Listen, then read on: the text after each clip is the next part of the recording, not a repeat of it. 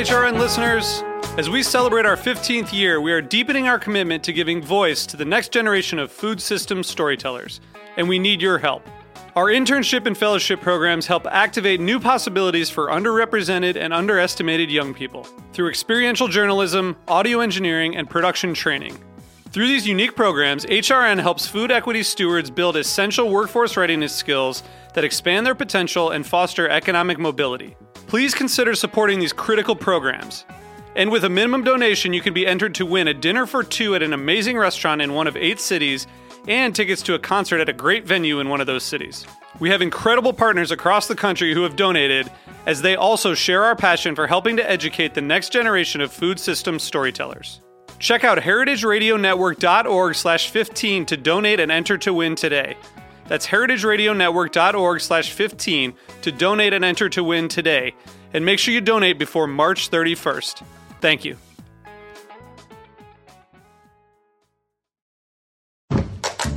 I'm HRN's Executive Director, Caity Moseman Wadler, with a preview of this week's episode of Meat and Three, our weekly food news roundup.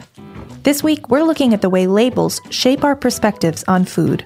I know you're not supposed to judge a book by its cover, but is it acceptable to judge a wine by its label? There are some labels that I'd say are so bad they're good. As long as your paperwork's in good shape, you'll get a grass fed label. Tune in to this week's Meat and Three on Heritage Radio Network. That's Meat plus sign T H R E E. Available wherever you listen to podcasts. This episode of A Taste of the Past is brought to you by Bob's Red Mill, encouraging you to eat healthfully and nutritionally. Visit bobsredmill.com to learn more about their products. And use the code TASTE25 for 25% off your order.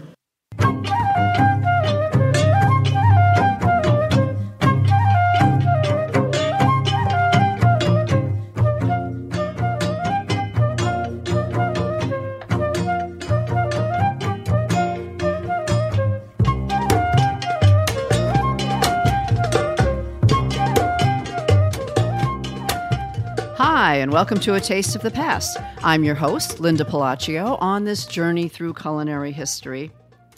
And I'm sure that everyone has a picture in their mind or, or certain thoughts um, and impressions about New Orleans.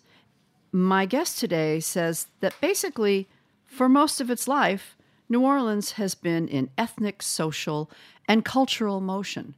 And certainly we know from the French who claimed it as their own, and all the other influences that came in the the um, the Haitian, the African American, certainly French, Spanish, lots of different influences in the foods and and food. Nobody celebrates food quite like New Orleans does. But there's one portion of that influence that seems to be largely missing, and that's the Sicilian influence. My guest today has done quite a study about the Sicilian immigrants in New Orleans. In fact, at one period of time between the late 18 mid 1800s to the early 1900s, over 40,000 Sicilians arrived in the port of New Orleans, and that that can't be forgotten and that can't be ignored. And in fact, he has done some digging and found out a lot about the history. My guest today is Justin Nystrom. Justin has written a new book called Creole Italian Sicilian Immigrants and the Shaping of New Orleans Food Culture. Justin is an associate professor of history at Loyola University in New Orleans, director of the Center for the Study of New Orleans, and he's the author of New Orleans After the Civil War Race, Politics, and A New Birth of Freedom. He's also the director of a documentary film, This House of Memories. Welcome, Justin. Great. Thank you for having me on your show. Uh, now, now, you call the book Creole Italian, and we know Creole is, is kind of a mixture, but let's start with that word Creole as in what it means, particularly in New Orleans. Yeah, uh, Creole is is a term that um, has a lot of different definitions depending on where you are. Um, I often joke that we should call it Creole trademark in in New Orleans because it's so imbued with how we we market the city to outsiders. But you know, it starts, um, you know, and it changes over time. Uh, you know, the Creoles originally are the first the first generation born here in the in the Americas, much like Latin America. But over time, it it, got, it took on these Gallic and Spanish connotations.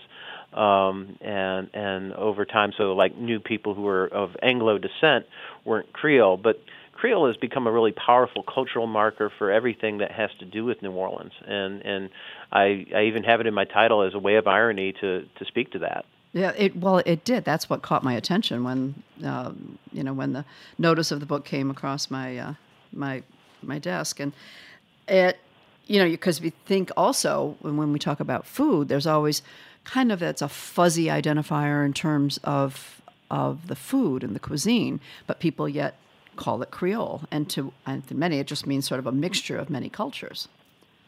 Yeah, correct. I mean, if you were talking about Creole cuisine in in uh, uh, Brazil, you would be talking about very different things than Creole cuisine in New Orleans. Although there would be some elements in, in common, um, but but here, uh, Creole becomes this really powerful idea of what New Orleans is, and so you'll have people who, you know, are German immigrants or Italian immigrants coming here, or or African Americans who didn't grow up with any, you know, cooking red beans and rice, and they come here, and all of a sudden they adopt these Creole ways. Um, Creole is this. Uh, I'll say that there's no greater cultural imperialist than Creoles in New Orleans. It's interesting, yeah. Well, let's kind of go back and, and talk about these different groups. You just mentioned German, and I noticed your house, the, the book that you uh, an earlier book that you wrote, House of Memories. That is house spelled in the German, H A U S. So obviously you've done some some looking into the, the German background as well, uh, which was sort of a new group to me in New Orleans. But tell us about the the formation of some of the um, you know the cultural foodways in New Orleans way back when when it was first getting settled. Yeah, I mean, I think I think one of the really the one of the and this ties into the discussion of Creole. One of the really misperceptions of New Orleans is how Creole it is. Um, you, you know, I know there'll be a lot of people. Well, of course, New Orleans is Creole, but New Orleans is an immigrant city, and in a lot of ways, it's a lot more like New York. Uh, than people realize, and you know, one of it, it, New, Orleans is a southern city, but its historical trajectories are, in particularly once you get to the 19th century, are, are more like one of the great urban centers in the north um, where you have all these immigrants because it's really the only the South's only real big immigrant port. And you know, you forget that in 1830, New Orleans was the nation's fourth largest city. So, uh, you know, it's it's growing along the same way. So we think of Irish immigrants and German immigrants in New York and Boston and Philadelphia. I mean, that that just seems natural. But those mm-hmm. same people are coming to New Orleans. So, you know, early on you have French and and you have the German coast, which is across the river, and they're they're really more sort of Dutch German, and and they bring the accordion to Louisiana and things like that early on. You know, 1720, 1730 and and even before the founding of New Orleans. But you know, so we we have things like you know French culinary traditions, a lot of African culinary traditions, because of course enslaved people start coming to New Orleans almost from the beginning. Um, Native American influences, um, uh, Kush Kush, things like that. But we get very quickly into the 19th century, and lots of Americans are coming in here from places like Virginia. Uh, lots of immigrants. Uh, the first wave of Irish immigrants comes to New Orleans in the 1790s, fleeing the rebellion, uh, the failed uh, 1798 rebellion in, in Ireland, um, and they come and really make a mark. So New Orleans is always this. It's a port city. It's a global port. You know, I like to think of it in the same breath as I think of places like Hong Kong or New York or Amsterdam. It's a place where a lot of cultures come together, and of course, they bring their foods and other cultures with them. Right, absolutely, uh, and that's that is, and the food. You know, the food is such a way of of for all of us to know these different cultures and sort of put a, a mark, a lasting mark on a place. Um, yeah, yeah. I mean, you wrote how the the different, all the different immigrants, and uh, and like you said, leavened by significant Jewish contributions. You have the German, Irish, Sicilian, all kinds of Europeans, and as you just said earlier, gave it that real urban, that that urban feel, you know, like a northern urban uh, city, and it's it, and I, I think we always sort of feel that it's so kind of laid back, and yet it's you know it's it's a very uh, a city full of a lot of of, of changes at all times. Yeah, I mean, you know, uh, the the geographer Peirce Lewis, 40 years ago, wrote about, you know, this this we think of New Orleans as as being kind of really different, and and it's colored the way we write about New Orleans, and um, but but really. Um, the city deserves a little bit more scrutiny as a, as a place that can tell us about about the rest of the world. You know, we we tend to write about New Orleans as this really different place, um, but New Orleans is actually a lot like the other really dynamic port cities elsewhere. And and you know, of course, port cities are wild towns. New Right. Orleans is a dangerous town. Uh, always, today, it always has been. Uh, dangerous in terms of not just we're talking about crime or things like that, but, but disease and and all these other things. And and um, you know, New Orleans is uh, laid back. You know, and some people say it was a Caribbean city. Well, it's that also. You know, uh, because it is hot here. It's still hot here. Here it is. We're we're talking today in mid-October, and it's um, you know it's probably going to be close to 90 degrees today. We're all waiting for it to end, um, and the heat is part of our culture. The fact that weeds grow over everything is part of the culture. Um, and and so yeah, uh, it does give that kind of laid back feel. The languid heat uh, is not to be underestimated. Yeah. So, what sparked your interest in kind of uncovering this this lost contribution to the foodways, the Sicilians? Yeah, you know, I I guess I've been I I first came to New Orleans uh like almost 25 years ago and um you know, I lived a great portion of my life in the South, but my parents are Chicagoans and my grandmother's parents were immigrants. And so I understood an immigrant culture when I saw one. I grew up in one and I got here and there was so much about New Orleans that reminded me of Chicago, and particularly, you know, the Italian uh, influence. Now, New Orleans doesn't have like really super distinct um, ethnic neighborhoods like you know like Skokie in Chicago or um, you know Cicero or whatever. Uh, but it does have concentrations of these areas. It's it's got fraternal organizations, and of course then you see it in the food. Um, my adoptive uncle, I call him, uh, is of Sicilian descent, and and you know uh, we we started talking a lot about this, and it really made me think. You know, hey, uh, there's a story here. And about the same time, I'd finished up my first book, and I was teaching at Ole Miss for a while, uh, for a year in the Southern Studies uh, department, and they're also home to the Southern Foodways Alliance.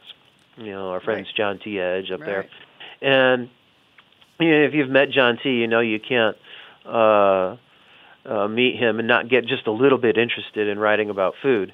And uh, and so I, I thought, you know, well, maybe it would be a really interesting thing to look through through the lens of food at immigration. And um, you know, I'm not at all Italian, which is kind of funny, but but I saw so much Italian influence that I started to really dig into it. And um, you know, I, I started out thinking I was going to write about the the ubiquitous corner grocery here in New Orleans. If you've been to New Orleans, you know that if you drive around the neighborhoods, the architecture there's this there's this particular type of architecture where it's on a corner. It's you know a frame building. It's got the the corner is sawed off at a 45 degree angle, and there's a there's an entrance, and there there are just dozens and dozens and dozens of these corner stores all over the city, and a lot of them were run by Italian immigrants, and I and I really thought that's what I was going to start writing about. Um, but I couldn't really write about these people until I figured out where they came from, and that's where this voyage of discovery of Sicilian New Orleans began, and I and I began to realize the story was a lot more complicated than Well- we'd first presumed. And of course, uh, Sicily is a whole different other animal than Italy, which Sicilians will tell you. so it's, Very true, and and and New Orleans is. Uh, if when we're talking about Italians in New Orleans, we're talking over ninety percent from Sicily, uh, and and of course, you know we've got talking a little bit about the lemon trade. I don't know if when you want to talk about Well, that. but- that- well, but that's what I'm saying. one of the You- reasons why. you- yeah, yeah. You certainly. jokingly said it all goes back to lemons. It, it really does, and you know when I was writing this this book, and I, I was reading all this horticultural literature about lemons, because you know you really want to understand uh, the timetables of citrus and everything like that. And my wife and I would be working. She works at home, and and I would be reading something, and I would turn to her and I would say, "Did you know?" And she would go, "Let me guess, this is about lemons." And, you know, because lemons are really interesting, and and I had just no idea. You know, I'd read somewhere that you know citrus traders were the first Sicilians, but it was kind of a, a passing remark. And the more I dug into it, the the story of of the Sicily lemon is this fascinating one where you know, at the beginning of the 19th century, particularly when the Napoleonic Wars are over and it's safe to sail the ocean again, you have these these lemon groves in Sicily, you know, that have have been developed over time since really the the 10th century uh, with Muslim invaders, and you know, Sicily has this volcanic soil around Palermo, and uh, the um, under the Islamic regime, they build these aquifers under the city called querances, mm-hmm. and they can irrigate these fields, which means that you know with lemons, you can force them to bloom if you can control the water to them, right? So it doesn't rain a lot, but then you can water them at precise times, and so you have these multiple harvests in, of lemons. And, and the other thing is, in the age of sail, lemons are the perfect commodity. You mm-hmm. know, there's not many fresh fruits that you can pick fresh and then expect to be on a boat for a hundred days, and it could take a hundred days to get from Palermo to New Orleans, uh, and and actually improve on the voyage. So you could pick a lemon green and and wrap it very carefully, put it in boxes with with wood shavings, and, and send it away. And so, if you're waiting four weeks at at Malta to catch a trade wind, or you get blown off course and you're somewhere off the coast of Brazil, uh, it's okay. You can still get there and sell your cargo. And and so these um, these Sicilian lemon traders are really not just in New Orleans, but New York and Boston and Philadelphia, wherever we see Sicilian populations in America, this is why they come. This is these are the first Sicilians in the United States. Are these these citrus traders who hmm. are a seafaring people? Well, then, in uh, just after uh, the end of the Civil War, of course, there was uh, a lot of there were a lot of jobs available by that were um, that became available because of the freed slaves after slavery. And is this when we see a big wave of, of Sicilian immigration? Well, a technological leap has to happen first. You know, so the, these uh, lemon traders are, you know, sailing to, to New Orleans. But one thing that I think always amazes people is when I say that as late as 1884, lemons are the, the third largest crop uh, commodity being imported into the port of New Orleans behind coffee and sugar.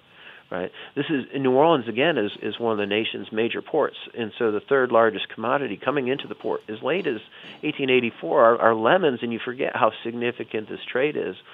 Well, because it's such a profitable trade, the citrus um, merchants modernize and they buy steamships. Um, they invest heavily in um, these screw steamers, and it reduces the voyage from Palermo to New Orleans to 29 days on the dot. Wow. Now you can start bringing immigrants. Can't really bring a lot of Sicilian immigrants until uh, you cut that voyage time down. And of course, these steamships are much larger. And so, t- three things kind of happen all at the same time. The citrus traders buy these these modern fast ships which also enables them to diversify into tropical fruit, which ultimately will be their main gig. Uh, but it also allows them to become labor, labor agents. So these, these citrus traders aren't just importing lemons, they're importing people. And uh, yes, after slavery, um, the, the South is a very oppressive labor market. That's probably the understatement yeah. of the of the century. And and of course there is a lot of unrest. And and um, so the the Louisiana sugar planters and and planters elsewhere are looking towards these sub Eastern European immigrants. You know, mostly Italians, but not just. You know, Slavs and and others. Um, you know, maybe they'll come and work on our plantations for the kind of wages that we want to pay, and they'll be happy to do it. Um, and of course they're wrong. Primarily they can't abuse the italians like they're abusing their black labor. The italians ultimately won't put up with it um, and they leave. But for a while lots of italians are coming in uh, to harvest cane and because steamships are so efficient they're going back and forth to sicily single men are are sailing to new orleans in the fall with the citrus harvest, right? In the summer, they they harvest the cane over the winter. If you've ever been to cane country, it sort of starts in November and runs through January, and then they sail back in the spring with their pay. Um, it has become that cheap uh, to get across the Atlantic that they can do that. But mm-hmm. ultimately, they start bringing their families and staying, yeah. and uh, truck farming and working levee gangs and opening bars and groceries. Well, and you you talk about how it's you know an oppressed labor market. There, there recently have come to light some stories too about the Sicilian workers being treated you know as slaves as well, and you know right down to. Uh, you know, abuse and lynchings and you know all kinds of uh, things that we've you know we've been discovering with between slavery and and indentured servitude servitude of others. Uh, it's that they got into some trouble. Definitely, they did. Um, you know, I always tread this lightly because I there are there are people there. There's an area of scholarship in the in the historical field called whiteness studies, and and it's not you know I mean the sort of the political things going on right now. This is older than that, and it was this idea of how immigrants become, if you will, culturally white, and um, I, I I often find that this scholarship overstates things a little bit because I'll give you an example. Yes, there are lynching uh, um, events that that ensnare Sicilians and and they're awful. But you know, in 1887, you have in, in Thibodaux, Louisiana, what's known as the Thibodaux Massacre, and you can imagine by that name, yeah. it's when black sugarcane workers want to unionize, and the state calls in the the National Guard and the militia, and you know, a couple hundred black laborers die in this episode. So no, there's no, there's absolutely of, no comparison. There's yeah, I mean, no, I didn't, so I didn't mean to compare but, it to that, but you know. But that's not to know. take away with the sort of privation that a lot of Sicilian immigrants face. There, things are so bad in Sicily that they're willing to do an awful lot. And you know, the story of Sicilian migration, once you get past these earlier wealthy traders, is, is definitely one where you know there's there's a lot of turmoil because of Italian unification a lot of Sicilians are getting drafted into the army, which is never good. And then, of course, you have a couple of um, of uh, epidemics uh, in crop failures. You have a drought. You have uh, phylloxera, which which damages the wine crop. Um, it's just one thing after another. And of course, Sicily is a is a corrupt place that oppresses its poor and taxes them into into dust. And so coming to America, even under really poor circumstances, is a step in the right direction. Right. Well, we're going to talk more about the influence of this um, immigration, the Sicilian immigration, on on the foodways of New Orleans as it develops and as the years go on. But first, we're going to take a short break. So stay tuned. We'll be right back. We talk a lot about baking with seasonal fruits on this show, and it's fall now, and the seasonal fruit that I love to bake with are grapes. Oh, they're beautiful and big and juicy. And what better thing to make than a grape crostata? I just decided to make a grape crostata with hazelnut flour. Hazelnut flour gives it a little bit of a nutty flavor. And what I did was make a shortbread crust rather than a pasta frolla. And a shortbread crust has a little more butter in it and a little bit of sugar, and it's got all purpose flour as well as hazelnut flour. It's a terrific crust that kind of adds to just grapes in the center. You can brush the crust with a little bit of orange marmalade as a base, and then put the grapes in, slice them in half first, and then bake it for about 35 minutes at 350 or until that crust starts to turn brown. And believe me, it's a good fall treat. And you can get all these products, the flours, hazelnut flour and all purpose flour, at bobsredmill.com. And don't forget to use Taste25 for 25% off your order. Okay, we're back, and I'm speaking with Justin Nystrom, and we're talking about the Sicilian past in New Orleans and the influence on the food ways and culture of New Orleans. His new book is called Creole Italian Sicilian Immigrants and the Shaping of New Orleans Food Culture. And Justin, um, as you say, New Orleans uh, is really a ghost of the city's Sicilian past, but uh, so obviously we recognize the Sicilian influence, perhaps as you mentioned earlier, as being Italian, the Italian influence. And we think about, well, sure, there's a lot of, you know, it's there, it's evident. The muffaletto is a muffaletta is a, you know, sandwich is something that everybody goes to. They go, as you mentioned, the groceries. You go to Central Grocery today and make sure you pick up your, you know, your famed muffaletta. Uh, but that's that that's only a small portion of what was going on there. How did they then move into more of the let's say the, the food influences? What were what were their contributions? Well, you know, today the restaurant business is if you walk into a restaurant kitchen, who are you going to see? You're going to see immigrants, you know. And Italians, uh, Sicilians, I should clarify, arrive in New Orleans about the time the restaurant first appears in American cities. You know, the 1830s. 1830, right. You know, you think about Delmonico in New York. Mm-hmm. And of course, the other thing that's really, really important in the 19th century is oysters. One cannot overstate how big oysters are in the 19th century. Right. And and so these Usticesi, this little island north of Sicily, about 60 kilometers north. I think it's like five square mile island. You have all these Usticesi also, and, and also people from Palermo coming to New Orleans, and they start opening oyster saloons. And uh, these are the, you know, the forerunner of the restaurant. They they're in catering and. Of course, we think about catering and carryouts as kind of a modern idea, but if you think about cooking in the 19th century when it means building a fire and it means no running water and all these other things carryouts all of a sudden begin to make a lot of sense and you you realize that actually a lot of places where single men live don't have any kitchens right an, an apartment in the 19th century often didn't have anywhere to cook food so um, these Sicilians start really getting into the carryout. They become the renowned caterers of New Orleans.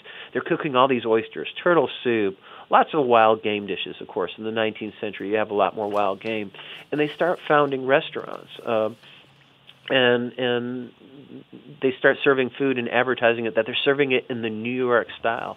It's really the Sicilians who are bringing a lot of restaurant culture, the very first restaurants to New Orleans. Now they're not cooking Italian food. They're not cooking anything from their homeland. They're cooking uh, Creole food as we understand it, particularly stuff having to do with the landscape. So pompano, uh, oysters. I'm, I'm getting hungry just talking about this. Um, and and so some some names that visitors to New Orleans would recognize today, like Commander's Palace. Mm-hmm. Uh, Commander's Palace was founded by a fellow by the name of Emil Camarda. He changed his name to Commander. Uh, these wealthier merchants tended to Americanize their names a little bit more, uh, and he finds it founds it in uh, the 1880s as uh, Commander's Palace uh, Restaurant and Saloon, and it's an oyster saloon. And and um, ultimately, of course, today it's it's uh, uh, really one of the nation's best restaurants. Um, and and so the the Sicilians become very involved in in um, the restaurant business, but they also start manufacturing food as well. Well, manufacturing in particular, um, dried pasta, right? Yes, the pasta revolution. So, you know, before say 1880, not a lot of Americans are eating pasta. Um, you know, they're they're vermicelli noodles and and so forth, and you'd find them on table menus, but not in the way that we understand pasta today. And I mean, pasta is so central to the American diet today. It's kind of hard to imagine a time before it. Um, but that really emerges when you start to see all these Sicilian immigrants coming, not just to New Orleans, but all the other major uh, metropolitan places where we find large Italian populations. So there's a tariff in the 1890s, the Dingley Tariff Act. You know, historians, people start rolling their eyes. Oh, God, no, he's going to talk about a tariff. But tariffs have a way of shaping the way we behave, the way economies behave, and, and we react to them. And what this tariff was was a very protectionist tariff, made all kinds of imported goods very expensive, including pasta, right? You know, so this was a spurt of American manufacturing, and one of the side effects is that with this local market of Italians, we see a boom in local pasta production in the 1890s. And it doesn't take long before New Orleans is the hub of pasta production in the region. Hmm. Interesting. So, but but but it, you know, so like Italian restaurants, if you come to New Orleans, and, and a lot of people come to New Orleans, and they visit the French market, which of course is very Sicilian by this point.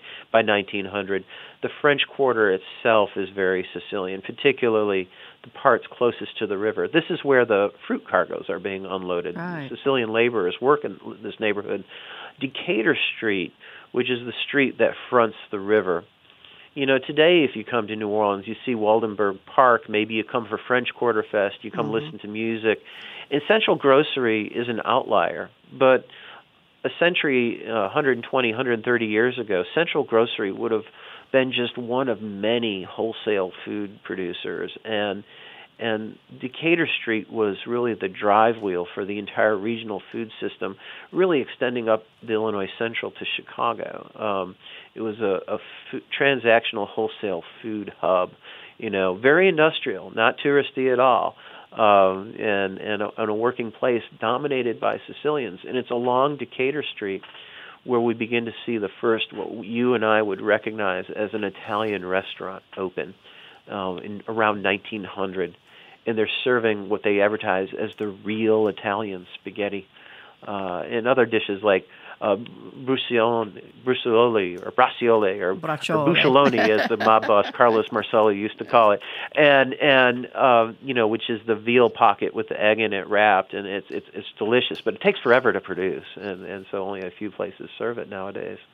Huh. Well, I mean, you even enter, uh, included a story about uh, Louis Prima and his song "Please No Squeeze da Banana" because of the- Yeah, yeah, you know, you know, Louis. I'm a big Prima fan, and and of course, um, you know, Louis Prima is a New Orleanian, and you know, one of the ironies of the, the no squeeze of the banana is we we associate. You know, I, I did I introduced this to talk about you know how do we get to bananas because you know.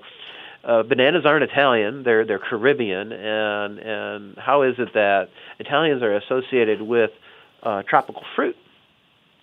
Particularly the banana, the peddlers, and, and it has a lot to do with, of course, the lemon merchants uh, diversifying into tropical fruit, and of course, ultimately founding you know these big corporations in New Orleans like United Fruit or Standard Fruit, which today is, uh, I believe, Dole. Uh, Dole Right, Foods is right. the descendant of that. Uh, Progresso Foods. This is uh, another company that I mean I think today uh, Progresso Food is owned by Kraft, um, but but it had its start on Chartres Street in the French Quarter. Uh, you know, you know, canning all kinds of stuff. Uh, sure clean bleach was made in a little uh, row house on on Chartres Street in the 1920s. It's it, the quarter was very industrial. Luxury pasta. You know, if you go in the grocery store and you, you see on their label a New Orleans tradition since 1914. Well, you know, it's owned by ConAgra today and it's made in St. Louis, but but um, you know, this is a time when there's a lot of really um, important ferment in the what to ultimately would become major American food corporations. There were um, some cultural mythologies that actually materialized uh, in New Orleans, but but around and well, a little just post that time, I wanted to mention first because we're talking about their their rest the beginnings of the restaurants. How did these immigrants benefit from bro- prohibition during that time? Oh well, you know, New Orleans is a pretty wet town uh, today, and always has been, Right. and and so. Uh, you know, leading up to Prohibition, there was, uh, you know, a lot of fight in, in a lot of um, southern states in particular, but not just southern states. You know, rural areas tend to be more dry, uh, more Protestant, uh, more willing to support prohibition. And New Orleans had, rightfully so, this reputation as as sort of a sinful place, and New Orleans was always um, one of the wettest cities during prohibition. And if you know if you're in the restaurant business, even today, it's very hard to make money without a liquor license Right. and and and so um you know you had a lot of Sicilians and you know one of the ironies of prohibition of course is is you know pasta becomes very mainstream very quickly by the time you get to 1919 when when prohibition begins and the uh, reputation of the Sicilian immigrant as a hard-working sober industrious American uh, is really well on its way um you know, ladies' columns are starting for, to print um, recipes for cooking spaghetti in the Italian style, and and so you know mainstream America has really discovered Italian culture through food, and they like what they see, you know. And pasta also during World War One is seen as being very patriotic because there's this huge food shortage, and pasta is very easy to cook. It's nutritious, it's delicious. What's not to like about it? Then along comes prohibition, and and you know Sicilians, particularly in New Orleans, are very heavily invested in the restaurant business, and to continue in the restaurant business, they get heavily involved in the liquor business. so you have an uh, oyster bar. What are you going to wash it down with, right? precisely, but you know the the customers are demanding this, and you know, and this is really tied into. I really take on some of this, you know, mafia mythology a little bit because mm-hmm. yeah, there's a there's a mafia certainly, but but to say that somebody is violating prohibition and selling alcohol somehow and they happen to be Sicilian somehow makes them a mafioso is ridiculous mm-hmm. you know um in in that this was something lots of people engaged in to get by but one of the side effects of this is is that a lot of guys also make a lot of money doing this and um they emerge from prohibition with a lot of cash. And today, if you go and start a restaurant, you know, you're probably not going to walk into a major bank and say, "Hey, you know, I've got this really great restaurant concept. I'm going to, I would like to finance it." Often, you have to find individual investors who really want to be in the restaurant business. Uh, this is true in the 1930s when prohibition is over. Of course, it's still the depression, but you have this money that's able to capitalize what we know today is the modern Bourbon Street. Um, these nightclubs, of course, Bourbon Street in the 1930s was a little classier than Bourbon Street is today. Right. But you know these jazz clubs that you know, like the Prima Brothers and the Shim Sham Club and all that. Um, La Lune, which was uh, the site for for many years, uh, was a club on Bourbon Street, which ultimately became the site of Pete Fountain's first club in the 1960s was there for about 35 years, and it was in the site of a grocery that was run by a bootlegger named Johnny Penzeca. You know, Johnny made a lot of money uh, selling booze during uh, Prohibition, was never arrested for it, and he got into real estate. He wasn't really what you would call a gangster, but he did he was in the liquor business. And then when liquor became legal, he opened a legitimate club and was a financier. He was a banker, and he invested in a lot of restaurants and a lot of other other operations in New Orleans um, and was considered a pillar of the community. Yeah. Well, so where you have liquor trade and and a lot of any business, a lot of business going on, you're going to have some crime. But I agree, you know that that so much of the the mafia connection is is mythologized, really, and and uh, not to dwell on. But um, you know the the um, this island you mentioned before, Ustica, where all these Sicilians came. I mean, the the Italian influence again, we see it and call it Italian, but not knowing that it's really primarily from Sicily. But then Sicily was going through such rough times. I mean, they were dirt poor, no food.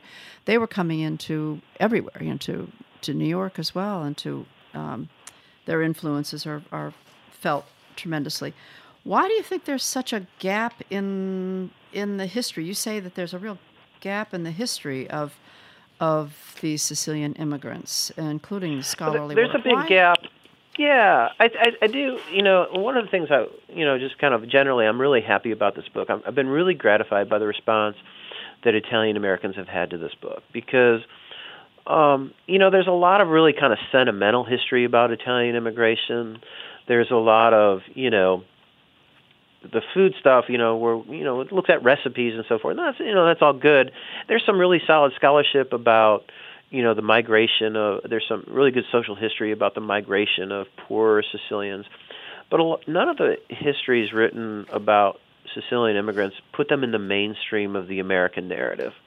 Like that really show that hey, you know, they're not just you know this this group of people who you know when you say Sicilian, the first thing that pops into people's mind is mafia, you know, mm-hmm. and and you know, the Sicilians make this really fundamental contribution to New Orleans food culture, and we don't see it in a lot of ways, and, and so that there's a national story of not seeing the important contributions of Italians in the way that we should. But there's also a local story in New Orleans, and it has goes back to when we started talking about Creole. Um, in New Orleans, are the historical fraternity, we do a few things really well. We write about the antebellum period, mm. right? Because we've got all these antebellum homes, and we have home tours, and the French Quarter. The Vieux Carré Commission, which um, deals with the preservation and the maintenance of the French Quarter, has pretty strict guidelines, and they tend to want people to restore their homes to the antebellum period. Right. And there's this illusion of the antebellum period being a golden age for New Orleans because this was when New Orleans was again uh, on the eve of the Civil War. New Orleans was still the fifth lar- or sixth largest city in the nation, and of course its relative size to the rest of the nation, you know, slowly slips through the 19th century. But that's because these northern cities are growing so much. It's not because New Orleans is actually shrinking. Um, and and it's a mythology. And so we don't look at the later part after the civil war and we look at the 20th century when all kinds of really great things are going on in new orleans. Uh the only thing that we write about at this time really credibly is music. And that obviously you know jazz is uh, arguably new orleans greatest contribution to the world. Mm-hmm. um but but you know there are lots of things that new orleanians don't really know about. There's not a single history of the port of New Orleans, for instance. I mean, we're the we're one of the world's largest ports, and nobody's done a systemic history of the port. We like to write about Creoles. We write to write about moonlight and magnolias. We, you know, yeah, that uh, whole anti. Right. Yeah, the, the antebellum period. And duels at dawn. Yeah, right. It's more yeah. romantic. It's so they were they're romanticizing their past yeah, and so we ignore, you know, the important histories of like the Germans and the Irish and the Sicilians, but not only them. Um, we ignore the many African Americans. The single, probably most significant migration to New Orleans is rural African Americans right. after the Civil War, leading all the way to the present day. Right. Um, and they're Protestant, tend to be Protestant. They're not Catholic. They're not Creole at all. and they they might come here and adopt Creole ways, but you know, the people that uh, go to Second Street Baptist Church here in New Orleans, we don't really pay attention to their history, and yet Louis Armstrong, although he later he converts to he becomes Catholic, these are really Louis Armstrong's people. So, like the most important cultural figure that New Orleans produces, we don't actually pay attention to the historical process that brought him to New Orleans. Hmm.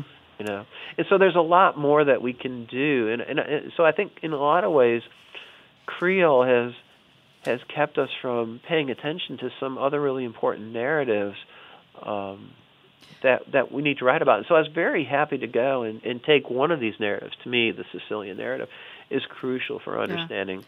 the way our city works. Well, and I'm so happy that you that as a piece of irony that you included that in the title, the Creole Italian. I think that that you know that really puts a, puts it in the right place, and and I I applaud your uh, your research and your work on this book really interesting and and hope that it gains a lot of traction for you.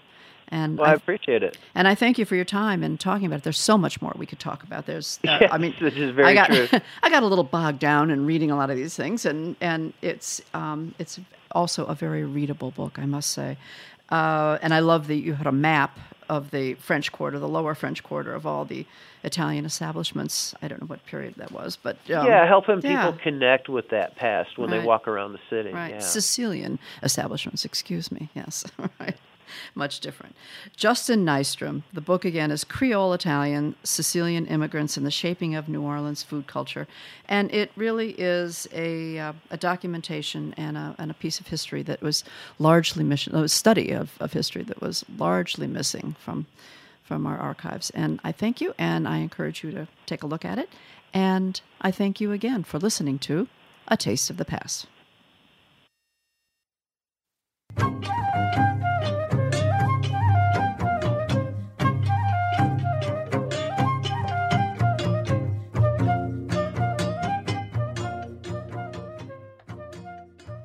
Thanks for listening to Heritage Radio Network, food radio supported by you. For our freshest content and to hear about exclusive events, subscribe to our newsletter. Enter your email at the bottom of our website, heritageradionetwork.org. Connect with us on Facebook, Instagram, and Twitter at heritage underscore radio. Heritage Radio Network is a nonprofit organization driving conversations to make the world a better, fairer, more delicious place And we couldn't do it without support from listeners like you. Want to be a part of the food world's most innovative community? Rate the shows you like, tell your friends, and please join our community by becoming a member. Just click on the beating heart at the top right of our homepage. Thanks for listening.